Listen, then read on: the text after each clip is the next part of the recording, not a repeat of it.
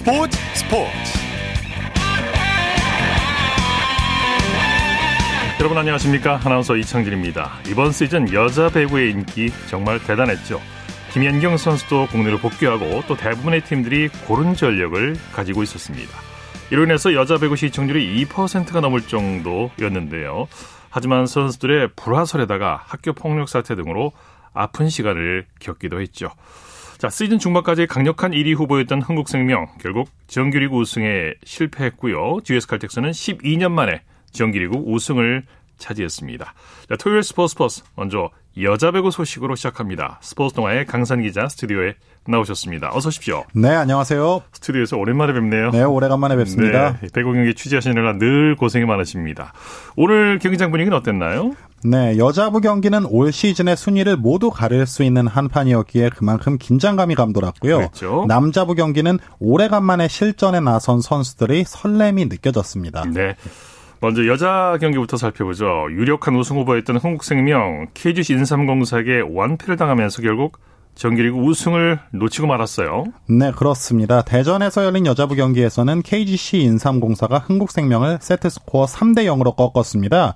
이로써 흥국생명은 정규 시즌 2위를 최종 확정했고요. 네. 인삼공사는 올 시즌 흥국생명 상대 첫 승을 6라운드에서 거뒀습니다. 네. 이렇게 되면 남은 경기와 상관없이 GS 칼텍스가 우승을 확정짓게 되는 거죠. 그렇습니다. 오늘 인삼공사가 두 번째 세트를 따낸 순간 GS 칼텍스의 우승이 확정됐습니다. 네. 사실 올해 KOVO컵 결승에서 반전을 일으키며 흥국생명의 유일한 대항마로 꼽힌 것이 잘못된 평가가 아니었음을 입증했고요. 이제 KOVO컵과 V리그 정규 시즌, 이제는 챔피언 결정전까지 제패하면 트레블을 달성하게 됩니다. 네. GS 칼텍스가 정규리그 우승을 차지하게 된 비결을 한번 꼽아보죠. 네, GS 칼텍스의 강점은 역시 삼각편대였죠. 시즌 중반 권민지와 강소휘, 한수지 등 주축 선수들이 큰 부상으로 좀 위기를 맞았고요. 예. 한때 흥국생명과 승점 차가 11점까지 벌어지기도 했지만 강소휘와 이소영, 메레타 러츠의 삼각편대의 화력에 센터 김유리의 리더십, 그리고 젊은 세터 안혜진의 성장 등이 조화를 이루어 우승에 성공했습니다. 네. 시즌 중반까지 선두를 달리던 흥국생명 여러 가지 악재를 극복하지 못해서 안타깝네요. 경기 외적인 악재가 너무나 컸습니다. 시즌 초반 선수들의 불화설이 흘러나온 데 이어 기존의 외국인 선수 루시아 프레스코가 어깨 부상으로 이탈한 게 첫 번째 위기였습니다. 외국인 선수의 공백이 길어지면서 기존에 짜놓았던 틀이 흔들린 것이 1차 위기였는데요. 네. 이 위기를 극복할 즈음에 이재영과 이다영의 과거 학 교 폭력 논란이 불거지면서 회복할 수 없는 수렁에 빠지고 말았습니다. 예, 예. 챔프전에 직행하게 된 GS 칼텍스의 차상현 감독 선수들에게 고마움을 전했죠. 그렇습니다. 이 차상현 감독이 참 선수들에게 굉장히 친근하게 다가가는 감독인데요. 이번만큼은 기쁨을 감추지 않았습니다. 네. 오늘 우승을 확정한 뒤에 선수들에게 고맙다는 메시지를 전했고요. 구단 또한 팬 여러분의 성원과 응원에 감사하다는 메시지를 전했습니다. 네. 오늘 경기 자세히 살펴볼까요? KGC 인삼공사가 디우프를 앞세워서 흥국생명을 몰아붙였죠. 사실 인삼공사는 오늘 미래를 준비하는 포메이션을 들고 나왔습니다. 고교 시절부터 기량을 인정받았던 올해 신인 이선우를, 선, 이선우를 선발 투입했고요. 네. 무엇보다 이선우와 고의정, 발렌티나 디우프의 점유율을 골고루 가져간 점이 굉장히 돋보였는데요. 네네. 디우프가 팀, 팀 최다인 18점을 올렸고요. 단 한 세트도 20점 이상을 허용하지 않는 끈끈함을 뽐냈습니다. 네, 말씀하신 대로 디우프 선수 외에도 국내 선수들이 고른 활약을 보여줬어요. 그렇습니다. 고의정이 서브 3개 포함 16점, 이선우가 10점을 올리면서 맹활약을 펼쳤는데요. 팀 공격 성공률도 42.6%였습니다. 예. 특히 이선우는 올 시즌 신인왕이 유력한 자원인데요. 오늘의 활약으로 확실한 눈도장을 찍었습니다. 네.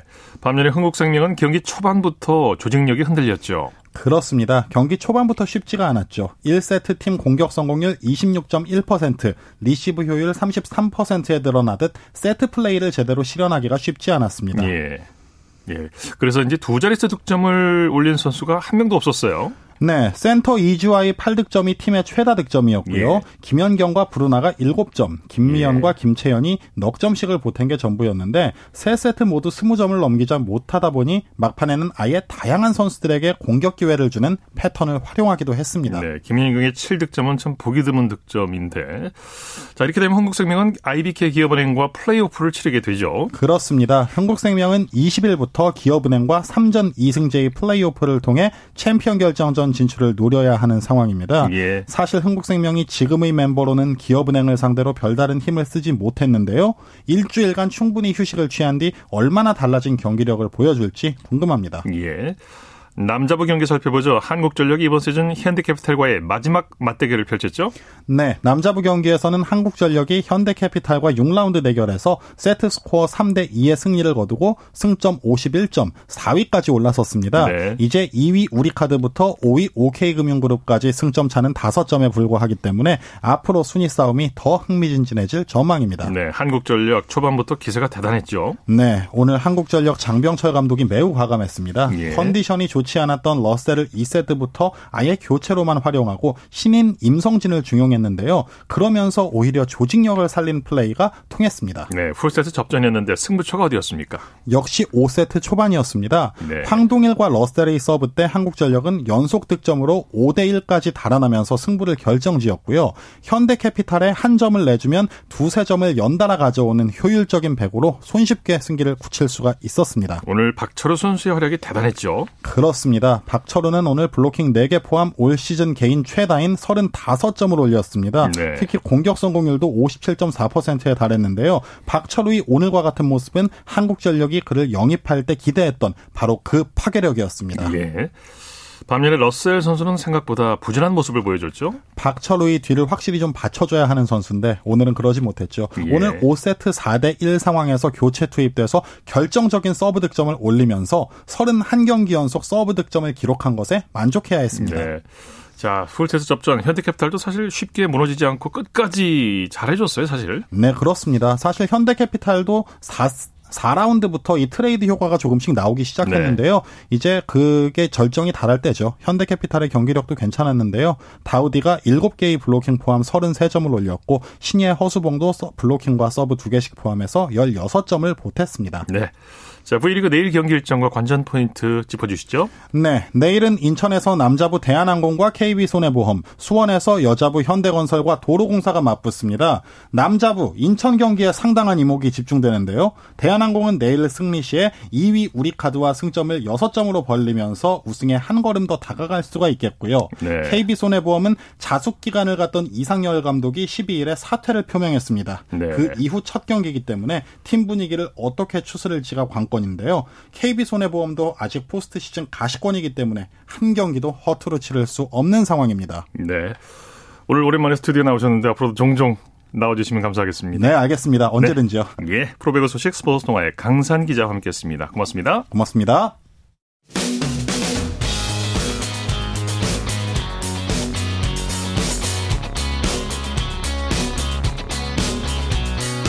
따뜻한 비판이 있습니다. 냉철한 분석이 있습니다. 스포츠 스포츠 토요일 스포츠 스포츠 생방송으로 함께하고 계십니다. 9시 29분 지나고 있습니다. 이어서 프로농구 소식입니다. 조현일 농구 해설위원과 함께합니다. 안녕하세요. 네, 안녕하십니까. 먼저 여자 프로농구 살펴볼까요? 여자 농구에 관련 청주체육관 만원 사례를 기록했다면서요? 네, 맞습니다. 아, 11월 1일 열린 챔피언 결정 3차전 직후에 곧바로 4차전 예매가 마감이 됐었는데요. 아, 오늘 경기도 어, 마감, 이, 매진이 됐습니다. 아, 음. 챔피언 결정전에 한해서 여자 프로농구는 이 유관중으로 경기가 진행이 되는데, 네. 예, 다만 코로나19 예방을 위해서 아, 사회적 거리두기가 가능한 수준으로만 입장을 허용하고 있습니다. 아, 그렇기 때문에 네, 오늘 이 청주 실내체육관에 에, 전체 수용 인원의 30% 수준인 에, 900명 관람이 가능했는데 아, 이 관중들이 청주 실내체육관을 가득 채우면서 또 뜨거운 분위기를 연출했습니다. 네. KB스타스와 삼성생명의 챔피언 결정전 4차전 결과 어떻게 나왔습니까? 네, 뭐 너무나 재밌는 경기였습니다. 아, 승리는 청주 KB스타즈가 가져갔는데요. 네, 홈에서 열린 이 챔프전 4차전에서 85대 82로 승리를 따냈습니다. 네. 아, 이로써 KB스타즈는 2연패 뒤에 2연승을 내달리면서 아, 시리즈를 원점으로 돌렸고요. 네. 또 이로써 남은 한 경기 승리하는 팀이 이 챔피언 결정전에 우승하게 됐습니다. 예. 아, 승부는 이제 5차전으로 가게 되고 아, 5차전은 오는 15일 월요일 아, 용인 실내 체육관에서 열릴 예정입니다. 네, 5차전 정말 흥미진진할 것 같고요. 정말 그 챔피언 결정전답게 연장까지 가는 접전을 펼쳤죠. 네, 특히 뭐 KB스타즈 입장에서는 벼랑 끝 대결이었기 때문에 에, 뭐 1쿼터부터 아주 높은 집중력을 선보였습니다. 아, 4차전을 뭐 패한다면 정규리그에서 챔피언 결정전마저 아, 준우승으로 막을 내려야 되는 상황이었기 때문에 예. 아, KB스타즈가 한 발 더 뛰었었는데요. 아, 승패는 결국 연장에서 갈렸습니다. 78대 78 동점 상황에서 맞이한 연장전에서 삼성생명의 이명건 선수의 슛이 터지고 어, 삼성생명의 리드를 잡았습니다만 KB스타즈가 또 박지수 선수의 골밑 득점으로 어, 역전에 성공을 했습니다. 네. 또 이후에 에, 삼성생명의 톤업으로 또 잘 이끌어내면서 결국에는 승리를 따냈습니다. 네, 오늘의 수훈 선수 단연 박지수 선수라고 할 수 있겠죠. 네, 오늘 연장 막판 결승 득점 포함해서 21득점, 또 리바운드 19개, 어시스트 6개로 어, 맹활약을 했습니다. 예. 아, 박지수 선수는 경기 끝나고 나서 아, 5차전은 우리나 상대나 아, 끝까지 아, 얼마나 집중할 수 있는지 여부에 따라서 아, 우승팀이 갈린다 이런 이야기를 했었고요. 네. 또 5차전 각오에 대해서는 어, 체력이 남아있지 않더라도 정말 뭐 질질 기어서라도 어, 한발 더 뛰겠다라는 각오를 전했습니다. 네, 오늘 KB스타즈 선수들 그런 활약을 펼쳤어요. 네, 맞습니다. 박지수 선수가 뭐 20, 20에 가까운 활약을 펼쳤고요. 아, 그리고 강아정 선수의 활약이 좋았습니다. 아, 연장 마지막에 아주 중요한 자유투 두 방을 또 모두 성공시키면서 음, 21득점 리바운드 9개를 기록을 했고요. 또 김민정 선수 역시 아, 지금 잔부상을 달고 뛰고 있는데 오늘 19득점에 어시스트 2개를 뿌렸습니다. 네. 또 염윤아 선수 역시 10득점에 리바운드 8개를 기록하면서 아, 박지수 선수의 부담을 잘 덜었습니다. 네, 삼성생명 3점 차로 패했는데 좀 아쉬울 것 같아요. 그렇죠. 어, 사실 연장 막판에서도 한 점 차로 승리를 어, 리드를 잡았기 때문에 네. 승리가 눈앞에 있었는데 네, 아쉽게도 고비마다 나왔던 아, 레이업 미스와 또 실책이 아쉬웠습니다. 네. 아, 하지만 또 후반 시작과 동시에는 삼성생명의 손끝이 불을 뿜었는데요. 윤예빈, 또 김보미, 이명관, 이명관 선수가 아, 번갈아 외곽을 성공시키면서 또 48대 47로 어, 경기를 뒤집기도 했습니다. 네. 특히 4쿼터 종료 직전에 좀 어떻게 보면 패색이 짙은 상황이었는데 아, 종료 직전에 이명관 선수의 스틸을 아, 윤예빈 선수가 속공으로 완성하면서 아, 동점을 만들었습니다만 연장 마지막에 찾았던 고비를 극복하지 못하면서 결국 이 시리즈는 5차전까지 가게 됐습니다. 네. 이 5차전을 앞둔 양팀 감독 생각이 많을 것 같아요. 네, 뭐 안덕수 감독은 뭐 안도하면서도 그래도 선수들이 자신감 넘치는 플레이를 하고 있다는 이야기를 했습니다. 네. 어, 두 경기 연속 이 홈구장이 매진이 됐기 때문에 이 팬들의 함성이나 또 응원이 없었더라면 어, 오늘 승리하지 못했을 것이라는 이야기를 했었고요. 또 임금배 감독은 어, 챔프전 4경기 동안 선수들이 상당히 잘해주고 있다. 자, 하지만 선수들이 또 이 포기하지 않고 있고 또 챔피언 결정전에 오른 팀의 자격을 보여주고 있다고 일단 격려를 했습니다. 예. 그리고 또 5차전에 대한 질문에는 어, 서로 나올 건 다 나왔기 때문에 양 팀 모두 다 정신력 그리고 집중력 싸움이고 또 볼 하나 스텝 하나 하나가 더 중요하다라는 이야기를 했습니다. 네. 남자 프로농구 살펴보죠. 삼성이 현대 모비스를 꺾고 3연패 탈출에 성공했네요. 네, 삼성이 대어를 낚았습니다. 아, 네. 아, 홈에서 열린 모비스와의 맞대결에서 74대 59로 승리를 따냈습니다. 아, 오늘 승리로 삼성은 6강 플레이오프 진출에 대한 또 실낱 같은 희망을 이어갈 수 있게 됐고요. 아, 4쿼터의 승부가 갈렸습니다. 네. 아, 4쿼터에 23점을 몰아넣는 동안 아, 모비스의 득점을 8점으로 묶어내면서 어, 시즌 20승제를 따냈습니다. 네, 4쿼터 전까지는 역전에 재역전을 거듭하는 흥미진진한 경기가 펼쳐졌어요. 네, 두 팀은 3쿼터까지 51대 51로 어, 예. 팽팽한 접전을 이어갔습니다. 아, 말씀대로 승패는 4쿼터에 갈렸는데요. 음, 삼성은 4쿼터 시작부터 아주 탄탄한 이 대인 수비를 펼치면서 현대모비스의 공격을 잘 묶었습니다. 네, 현대모비스가 7분 넘게 5득점에 예, 그치는 동안 아, 삼성은 아이자 힉스 또 김진영 선수의 득점을 묶어서 점차를 벌렸습니다. 네. 또 경기 종료 4분 40초 전에는 아, 힉스가 또 호쾌한 덩크를 성공시키면서 14점 차로 달아났고요. 아, 이 시점에 사실상 승리를 확정했다고 볼 수 있겠습니다. 네, 힉스 선수가 팀 승리를 이끌었는데 자세한 활약 내용 소개해 주시죠. 네, 아이자 힉스는 오늘 16득점에 또 리바운드 12개로 활약을 했습니다. 모비스의 이 메인 외국인 선수라 할 수 있는 숀롱에 대한 수비를 또 잘 가져가면서 또 본인은 더블 더블을 기록을 했고요. 네. 또 이 아이자 힉스의 골밑 부담을 덜 수 있는 김준일 선수가 14점을 올렸습니다. 그리고 김시래 선수의 시즌 아웃 이후에 아, main ball handler로 뛰고 있는 김동욱 선수 역시 중요한 3점을 터뜨리면서 총 11점을 보탰습니다. 네. KT는 KGC 인삼공사를 꺾고 2연승을 거뒀네요. 네, 부산 KT가 KGC를 꺾고 어, 리그 공동 4위에 올라섰습니다. 네. 아, KT는 홈에서 열린 KGC와의 맞대결에서 95대 89로 이겼습니다. 아, 오늘 승리로 KT는 KGC와 공동 4위로 어, 5라운드를 마치게 됐고요. 아, KGC는 연승에 실패하면서 아, KT에게 공동 4위를 내주고 말았습니다. 네, 팽팽한 기싸움이 펼쳐졌는데 경기 내용 자세히 정리해 볼까요? 네, 두 팀은 올 시즌 앞선 4차례 맞대결에서 어, 3번이나 연장 승부를 펼쳤습니다. 네. 아, 이 경기 같은 경우에는 3쿼터 후반 이후에 KT로 승기가 기울었는데요. 아, 3쿼터 막판에는 72대 62, 10점 차로 달아나기도 했습니다. 아, 4쿼터 들어서 허훈 선수가 연속 8득점하면서 아, 점수차를 더 벌렸고요. 네. 아, 물론 뭐 4쿼터 막판 6점 차까지 추격을 허용하긴 했습니다만 아, 종료 28초 전 양홍석 선수가 아, 귀중한 공격 리바운드를 걷어냈고 또 김영환 선수가 이 점퍼를 터뜨리면서 승부의 세기를 박을 수가 있었습니다. 네. SK는 DB를 꺾고 값진 승리를 거뒀네요. 네, 공동 8위 대결에서 SK가 웃었습니다. 네. 서울 SK는 원주에서 열린 DB와의 정규리그 5라운드 맞대결에서 90대 78로 이겼습니다. 아, 오늘 승리로 SK는 3연패 늪에서 탈출했고요. 동시에 18승 27패로 8위에 올랐습니다. 아, 반면에 패한 DB는 연승에 실패하면서 9위로 떨어졌습니다. 네. 소식 감사합니다. 네, 고맙습니다. 프로농구 소식 조현일 농구 해설위원과 정리했고요. 이어서 축구 소식입니다. 중앙일보의 박린 기자와 함께합니다. 안녕하세요. 네, 안녕하세요. 자, 프로축구 K리그 1에서는 전북이 광주를 꺾었죠? 네, 전북이 원정에서 열린 4라운드에서 광주를 2대 0으로 꺾었습니다. 네. 어, 광주에 좀 고전을 했지만 그래도 골 집중력이 앞섰거든요. 네. 후반 28분에 그 홍정호가 그 코너킥을 그 헤딩으로 방향 바꾼 공을 그 일류첸코가 그 왼발로 차 넣었는데요. 일류첸코가 포항에서 이적한 뒤에 첫 골이고요. 어, 후반 44분에는 전북 김승대의 크로스가 어, 광주 한이론 발 맞고 자책골로 연결이 됐습니다. 네. 전북이 개막 후 무패 행진을 이어가네요. 네, 그 전북은 리그 5년 연속 우승에 도전하는 팀인데요. 어, 개막 후 3승 1무, 4경기 연속 무패고요. 예. 어, 4경기에서 7경기 7골을 넣긴 했는데 그 세밀함을 좀 더 보완하게 된다면 또 김상식 감독이 내세운 화공, 그 화끈하고 그 화려한 공격의 그 완성도가 그 좀 더 올라갈 것 같습니다. 네. 4경기 7골이면 두 골이 좀 안 되는 건데 1.7골 정도 괜찮은 그런 내용이에요. 네, 울- 맞습니다. 네. 네, 울산과 포항은 동해안 더비를 치렀죠? 네, 뭐 K리그 라이벌답게 양 팀이 정말 포항에서 치열한 경기를 펼쳤는데요. 어, 한 골씩 주고받으면서 그 1대 1로 비겼습니다. 네. 아, 먼저 전반 22분에 울산 이동준의 슈팅이 그 골키퍼 맞고 나왔는데요. 어, 21살 울산의 김민준 선수가 그 직접 차넣어서 선제골을 터뜨렸고요. 어, 후반 28분에는 어, 포항의 송민규 선수가 또 강상우의 코너킥을 헤딩 동점골로 연결했습니다. 네. 울산이 전북과 승패는 같은데 이제 다득점에서 앞서 있죠?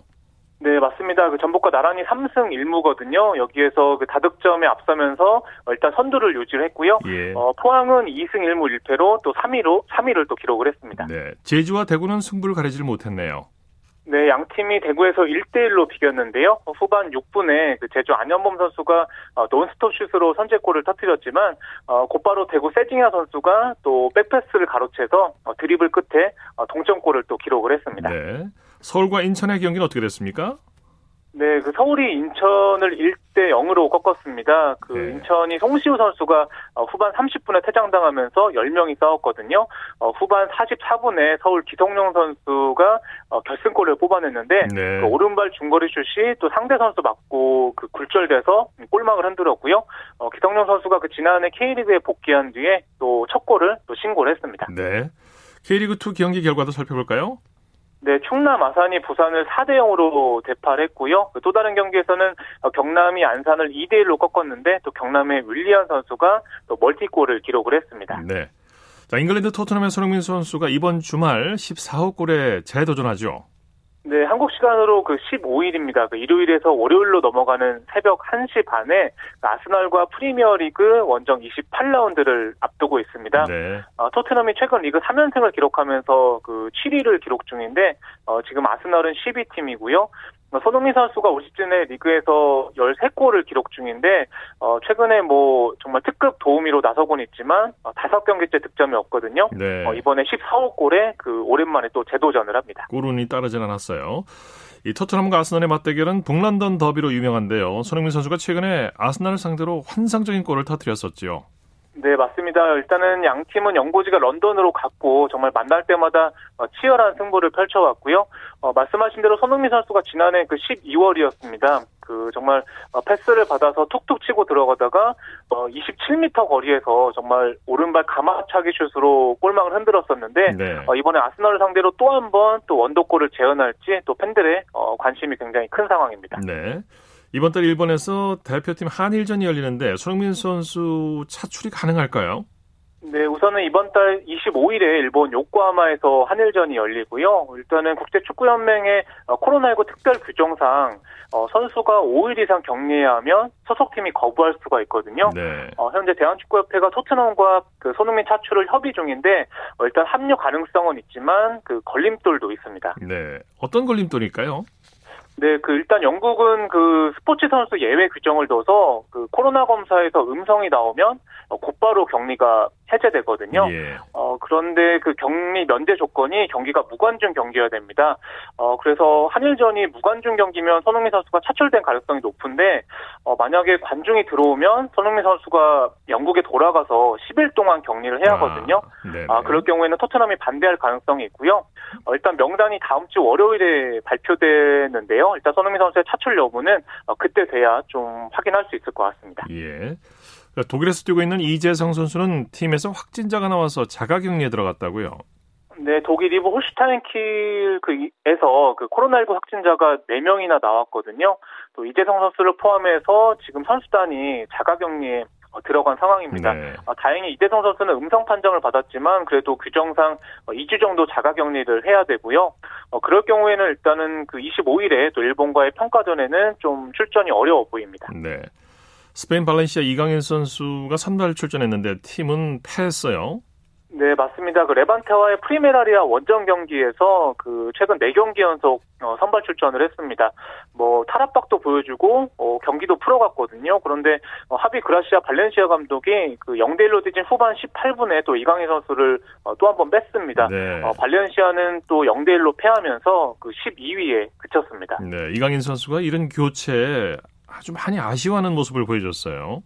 네, 그렇습니다. 그 중계 카메라에 정말 안타까운 모습이 잡혔는데요. 예. 어, 이강인 선수가 관중석에서 고개를 어, 푹 숙인 채 두 손으로 얼굴을 감싸 쥐었습니다. 또 조금 뒤에는 눈에는 눈에 또 눈물이 맺힌 모습까지 또 비쳤거든요. 어, 스페인 매체도 이 모습을 또 주목을 했습니다. 네. 어, 마르카가 어, 이강인이 절망에 빠진 모습으로 어, 10분 넘게 얼굴을 손으로 가리고 있었다. 또 이렇게 보도를 했거든요. 네, 네. 아무래도 이강인 선수가 지고 있는데 교체가 되면서 굉장히 상 처받은 모습이었거든요. 굉장히 어, 팬들도 안타까워하고 있고 좀 본인이 좀 어, 스스로 좀 털고 또 일어났으면 네. 어, 좀 그- 그걸 또 바라고 있습니다. 네, 네. 소식 감사합니다. 네, 감사합니다. 축구 소식 중앙일보의 박린 기자와 정리해드렸습니다.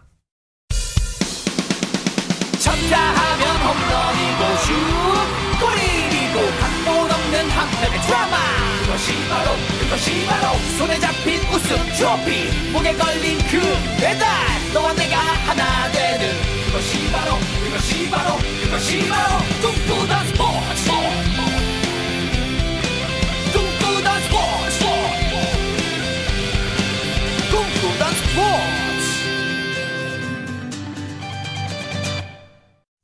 이어서 우리에게 환희와 감동을 안겨준 스포츠 스타들의 활약상을 살펴보는 스포츠를 빛낸 영웅들 시간입니다. 정수진 리포터와 함께합니다. 어서 오십시오. 네, 안녕하세요. 자, 오늘도 김이나 선수 얘기죠? 네, 지난 시간에 김연아의 선수 시절을 돌아봤는데요. 네. 은퇴 후에도 워낙에 다양한 활동들을 했고 하고 있기 때문에 오늘은 그 활약상을 전해드리려고 합니다. 네, 김연아 선수가 2014년 소치 동계올림픽을 끝으로 은퇴했죠. 네, 2014 소치 동계올림픽을 끝으로 선수 생활을 마무리했는데요. 많은 팬들의 사랑을 받은 만큼 감사 인사를 전하는 아이스 쇼를 열었습니다. 네. 일종의 은퇴식이었는데요. 워낙에 강렬한 활동을 했기 때문에 그 무대 또한 많은 분들의 관심을 받았고 감동의 무대로 이어졌는데요. 관련 내용은 2014년 5월 5일 KBS 뉴스 광장에서 들어보시죠. 김연아 선수가 은퇴 기념 아이스쇼를 열고 팬들에게 아쉬운 작별 인사를 전했습니다. 안녕 고마워라는 주제로 펼쳐진 감동적인 마지막 무대 다시 보시겠습니다. 정현수 기자입니다. 국가대표로서의 마지막 무대. 김연아가 엘사로 변신해 겨울왕국으로 안내합니다.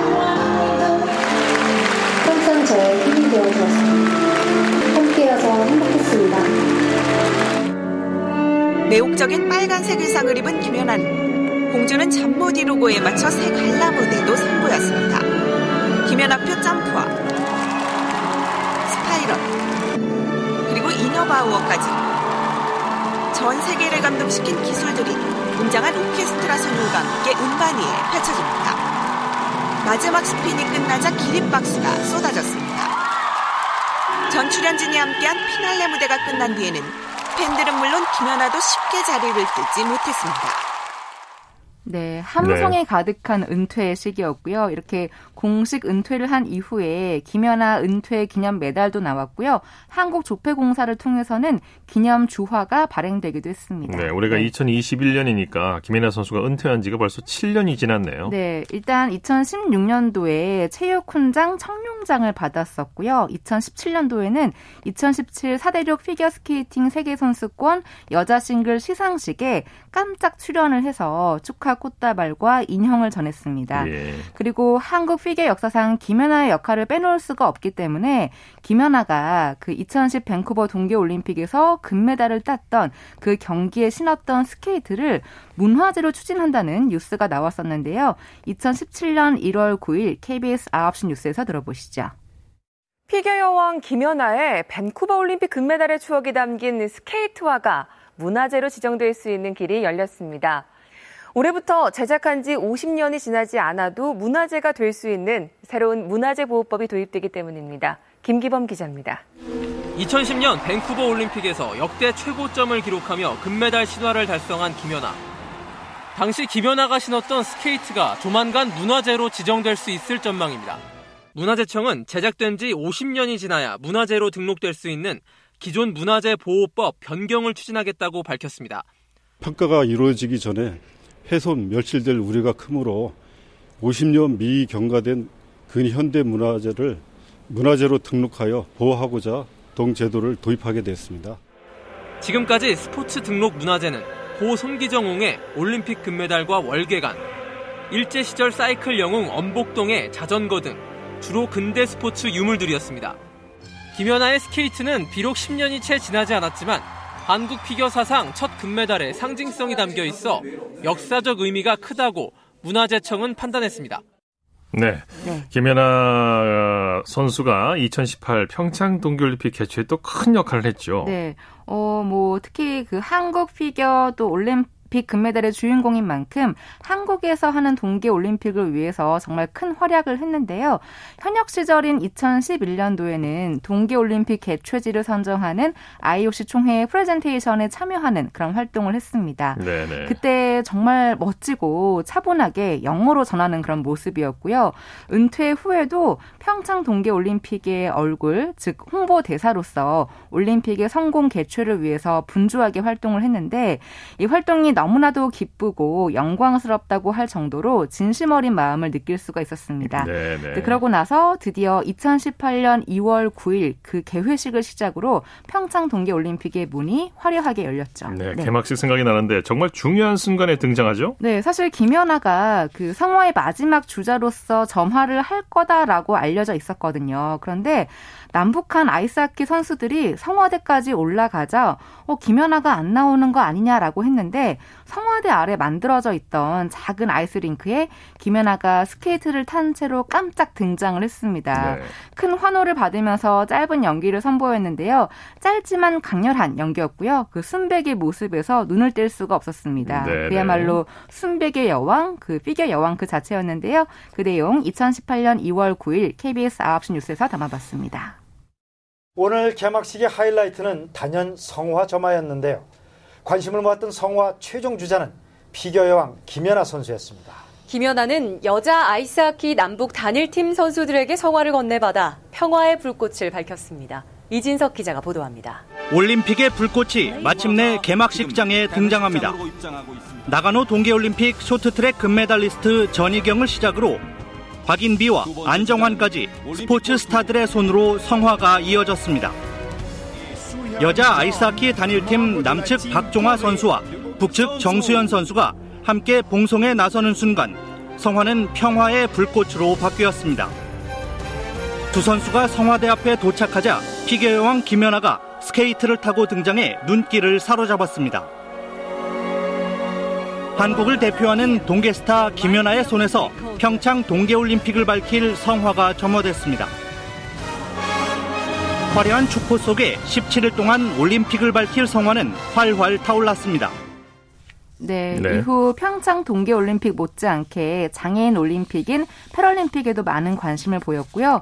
그러면서 같은 해인 2018년 11월 말에 국가올림픽연합회 시상식에서 스포츠 분야에 크게 이바지한 스포츠인에게 주어지는 Outstanding Performance 상을 받았습니다. 네. 그러니까 평창 동계올림픽 홍보대사로 활동을 하면서 성공적인 유치 그리고 개최에 힘쓴 그 공로를 인정받은 거죠. 네. 이 대한민국 피겨의 수준, 실력을 전 세계로 알리고 그리고 여러 가지 어려움을 현실적인 어려움을 극복하고 정상에 올랐다는 점이 네. 대단한 부분인 것 같아요. 맞습니다. 김연아 선수가 단지 실력만 좋아서 사랑받는 게 아닙니다. 네. 어려움을 이겨내면서 정상에 올랐기 때문인데요. 김연아가 한 말 중에 이런 말이 있다고 합니다. 훈련을 하다 보면 너무 힘들어서 이만 하면 됐다, 충분해라는 그런 생각이 들 때가 있는데 그때 포기한다면 안 하는 것과 다를 게 없다. 어, 물의 온도가 99도까지 올라가도 그 마지막 1도를 넘기지 못하면 물은 영원히 끓지 않는 것처럼 네. 그 마지막 1도 포기하고 싶은 그 1분을 참아내는 것이다라는 말이었는데요. 이런 마음가짐이 있었기에 김연아가 인정받고 또 사랑을 받는 거겠죠. 예, 가슴에 와 닿네요. 네. 스포츠를 빛낸 영웅들 정수진 리포터와 함께했습니다. 수고했습니다. 네, 고맙습니다.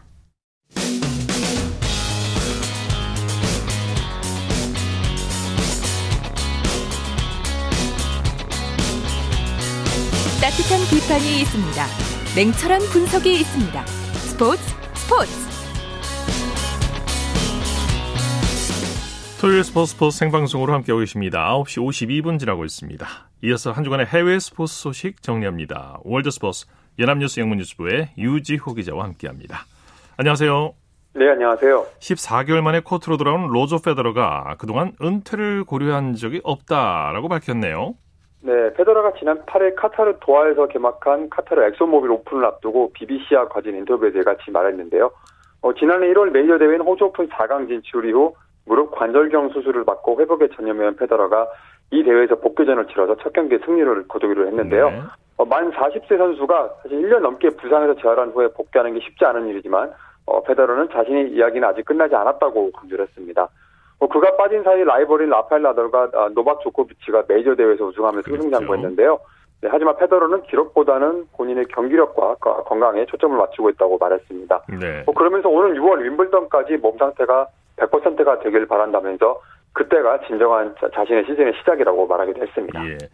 조코비치가 최근에 역대 최장 무려 311주 동안 세계 랭킹 1위에 군림하는 신기록을 썼는데 이게 모두 네. 나달과 페더러와의 경쟁 덕분이라고 밝혔다고요.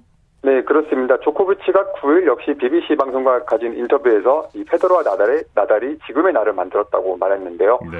어, 조코비치가 선수 시절 초반 이 두 선수를 상대한 큰 경기에서 대부분 패했는데 어, 2011년이 돼서야 세 번 메이저 대회 우승하면서 스타로 발돋움을 했습니다. 네. 어, 그는 페더러와 나달을 꺾기 위해 뭘 발전시켜야 할지 깨닫게 됐다며 그들과의 경쟁이 있었기에 자신도 진화할 수 있었다고 했는데요. 어, 이제는 그가 페더러의 310주 1위 유지 기록을 넘어서 어, 이번 주까지 311주 동안 1위를 지켰습니다. 네. IOC 토마스 바흐 위원장이 연임이 확정됐다고요. 네, 이 단독 입후보였던 바 위원장이 지난 11일 화상으로 진행된 IOC 총회 투표에서 유효 투표 94표 중 찬성 93표, 반대 1표로 연임에 성공했습니다. 도쿄올림픽이 폐막하는 어, 올해 8월 8일 이후 취임할 예정이고요. 어, 임기가 2025년까지인데요. IOC 위원장은 연임할 수가 있고요. 첫 임기가 8년, 두 번째 임기가 4년입니다. 네. 어, 지난 1976년 몬트리올 올림픽에서 서독 펜싱 대표팀 일원으로 어, 금메달을 목에 건 바 위원장인데요. 2013년 IOC 총회에서 자크로게 전 위원장의 후임으로 선출이 됐었죠. 네. 어, 첫 임기 기간 바우 위원장은 올림픽 어젠다 2020을 역점 수행 과제로 추진했고요. 또 지속 가능한 올림픽 개최 힘을 쏟고 있는데요. 어, 개최 비용을 최소화하는 하는 방안을 추구했고 또 로비를 얼룩졌던 기존 올림픽 유치지 결정 과정도 2단계로 바꿔서 투명성을 확보하기도 했습니다. 네. 바흐 위원장이 코로나19로 1년 연기된 도쿄올림픽 개최 의지를 다시 확인했다고 하죠. 네, 도쿄올림픽과 관련해 문제는 올림픽 개최 여부가 아니라 어떻게 열릴지라고 강조를 했는데요. 어, 개막식이 7월 23일 열릴 것이라는 데는 의심의 여지가 없다고 강조했습니다. 네. 바 위원장은 지난해 9월 이후 약 270개의 월드컵 경기와 세계 선수권 대회가 열렸고 어, 이 기간 코로나19 확진자가 나오지 않았다면서 국제 행사가 모든 사람의 건강을 보호하면서 열릴 수 있다는 명백한 증거라고도 했습니다. 네. 어, 이런 가운데 도쿄 조직위가 올림픽 참가 선수 대상 코로나19 검사 횟수를 늘릴 방안을 검토 중이라고 했는데요. 이는 바로 위원장의 주문에 따른 것이라는 게 도쿄 측의 설명입니다. 도쿄올림픽에는 206개국에서 11,000명 정도의 선수들이 참가할 것으로 예상됩니다. 네. 자, IOC와, 중, IOC와 중국이 올해 도쿄올림픽과 내년 베이징 동계올림픽 참가자에게 코로나19 백신을 제공하기 위해서 협력하기로 했다고요? 네, AP통신의 지난 11일 보도에 따르면 이 바우 위원장이 중국 올림픽위원회가 코로나19 백신을 사용할 수 있도록 하겠다고 제안했는데요. 이 연대라는 진정한, 진정한 올림픽 정신에 부합한 이 제안에 감사한다고 하기도 했습니다. 네. 그러면서 IOC는 올림픽과 패럴림픽 참가자들을 위해 어, 추가적인 백신 물량에 대해서 비용을 지불할 것이라고 말했는데 이 추가 물량에 대한 별다른 설명은 없었습니다. 뭐 자국에서 백신을 미처 접종하지 못하는 올림픽 선수단에 IOC가 백신을 제공하겠다는 의미로 풀이가 되는데요. 일단 도쿄 대회에서는 올림픽 참가자들이 코로나19 백신 의무 접종은 없지만 어, 1차적으로 자국에서 백신을 맞고 일본으로 출, 출, 아, 출발하도록 IOC와 도쿄 조직위가 권고를 하고 있는데요. 이런 가운데 중국이 자국 제약사가 만든 백신을 통해서 영향력을 확대하는 움직임을 보이고 있다는 해석도 있습니다. 네. 자, 소식 감사합니다. 네, 감사합니다. 월드스포츠 연합뉴스 영문뉴스부의 유지호 기자였습니다. 스포츠 단신 전해드립니다. 프로야구 SSG 랜더스에 입단한 추신수 선수가 오는 17일 대구 삼성 라이온스 파크에서 열리는 삼성과의 연습 경기에 첫 출전합니다. 김원영 SSG 감독은 오늘 울산 문수구장에서 열리는 KT 위즈와의 연습 경기에 앞서 추신수가 경기장에서 훈련하는 것이 6개월 만이라며 일단 적응할 때까지 시간이 걸릴 것 같다. 삼성과 첫날 경기에 출전하는 건 어려울 것 같다고 말했습니다. 김 감독은 일단 훈련 모습을 본 뒤에 17일 열리는 삼성과의 두 번째 경기에 투입할 것이라고 설명했습니다. 추신수 선수는 오늘 처음 팀 훈련에 참여해 타격과 수비 훈련을 소화했습니다. 스포츠 스포츠 오늘 준비한 소식은 여기까지고요. 내일도 풍성한 스포츠 소식으로 찾아뵙겠습니다. 함께해 주신 여러분 고맙습니다. 지금까지 아나운서 이창진이었습니다. 스포츠 스포츠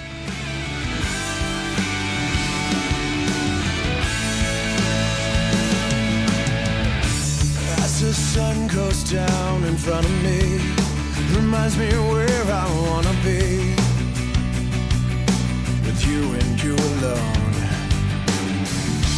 Pull me in like you were made for me. I'm losing faith.